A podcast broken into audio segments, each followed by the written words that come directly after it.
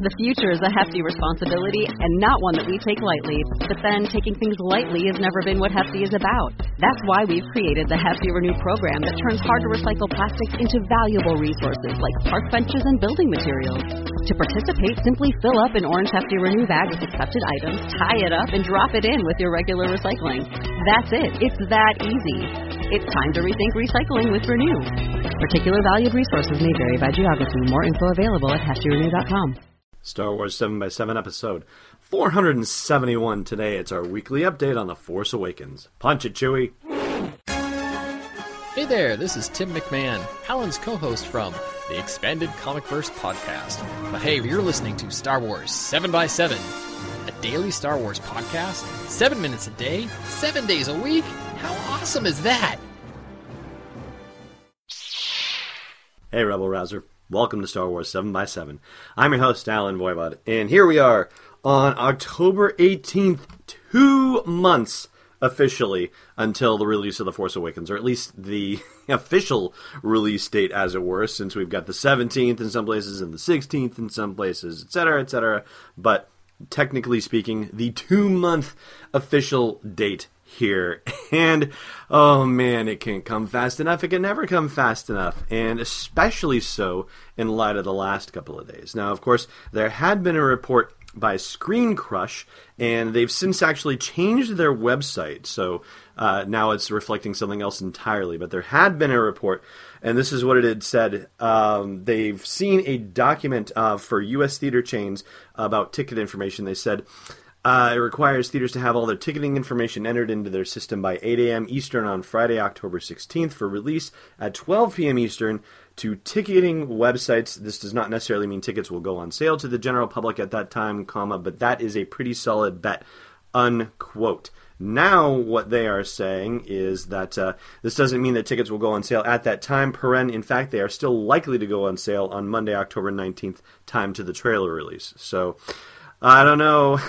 what may have happened there, but yeah, it didn't pan out. We did not get uh, ticket sales on the 16th, and that's all right. But here is the interesting news for confirmation purposes. Everybody's now refocused on the 19th, and of course, that's perfectly fine because that's what all the rumors have been saying, but it looks like someone might have jumped the gun.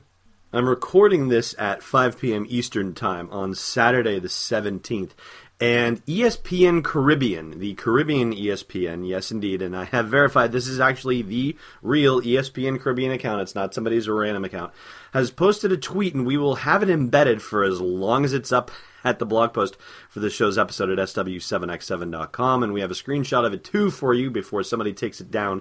It's been up for about, uh, it's been up for not very long at all and it says Star Wars The Force Awakens special debut NFL Monday night on ESPN Caribbean Giants v Eagles new poster tomorrow and there is an image of a new poster or something that looks like it could be a new poster with Kylo Ren and a bunch of TIE fighters in his command shuttle. So, again, we'll have it at the blog post for this show's episode. It does not have whatever new announced logo uh, is supposed to be uh, rumored to be appearing as part of this whole Monday night special debut. But hey, new image that. I don't know, looks pretty legitimate to me. So check it out of the blog post for this show's episode. So yeah, somebody at ESPN Caribbean jumped the gun on this one, and uh, we all get to benefit by seeing something a little bit early. And that pretty much is the biggest news that's been happening this week on The Force Awakens. There's been precious little about Rogue One and precious little about Episode 8. It's all been the lead up to the trailer. However, MakingStarWars.net has a story by Jason Ward about his experiences talking to uh, sources and other insiders, although he says he hesitates to call some of these people sources, about um, people who've seen early cuts of the film and are giving thumbs up to it, and that the general buzz that he's been hearing is very positive, which is a wonderful thing to hear.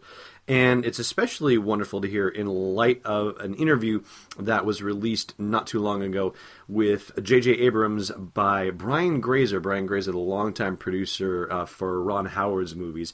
And this was a whole Vanity Fair conversations things that also featured Jonathan Ive, the head design guy at Apple, who was also involved in the design of Kylo Ren's lightsaber. We've got an audio snippet for you from that conversation, and it's J.J. Abrams talking about having final cut on the movie.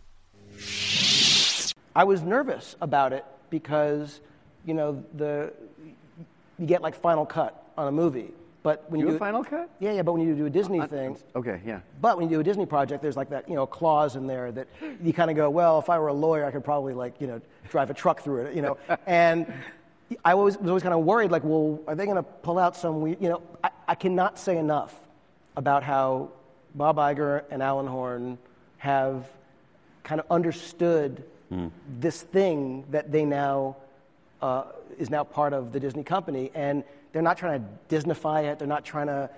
They're not doing anything other than, I think, an incredibly smart thing, which is letting Kathleen Kennedy, who is a you know uh, remarkable uh, person and and producer, run and lead Lucasfilm to a place where I think uh, it, it wants to go. And so there you have it. J.J. Abrams, for all intents and purposes, has final cut on the movie. And yeah, you know, the cynical portion of me says, well, you know, he could just be towing the company line for the public consumption. But I don't know. It sounds very positive to me. I mean, everything coming together. Everything coming together. Hey, Rebel Rouser. If you've got a business that you need to get in front of a bunch of Star Wars fans, then I've got an idea for you. I'm looking for a sponsor to get the entire Star Wars 7x7 team over to London for Star Wars Celebration Europe next July. And we get a ton of exposure when we do Star Wars Celebration podcasts. Not just the regular episodes, but the bonus stuff, and all the in person stuff too, not to mention all the live streaming video we do. So if that's something of interest to you, then reach out via the contact form at sw7x7.com and let's talk. All right, sending you off with some trivia. I don't know what to do. Last time we asked you what the English translation of Guna tuta solo was, and yes, I said it in a weird voice, so that way I wouldn't totally give it away, but it was Greedo saying, going somewhere solo. And today's question, who gave Han Solo the order, quote, from now on, you do as I tell you? Thanks for listening to another episode of Star Wars 7 by 7 And hey, before you shut down all the garbage smashers on the detention level, check out SW7x7.com for show notes, links, photos, videos, and more. And if the show's been worth your time, please support us at patreon.com slash SW7x7. It's not your cursed metal body, it's destiny unleashed.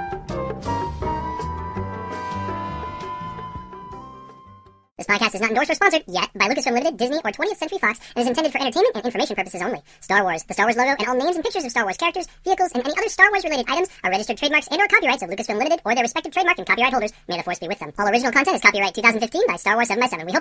or their respective trademark and copyright holders. May the force be with them. All original content is copyright 2015 by Star Wars 7x7. We hope you love it. Say goodbye to your credit card rewards. Greedy corporate mega stores, led by Walmart and Target, are pushing for a law in Congress to take away your hard earned cash back and travel points to line their pockets. The Durbin Marshall credit card bill would enact harmful credit card routing mandates that would end credit card rewards as we know it. If you love your credit card rewards, tell your lawmakers hands off my rewards. Tell them to oppose the Durbin Marshall credit card bill.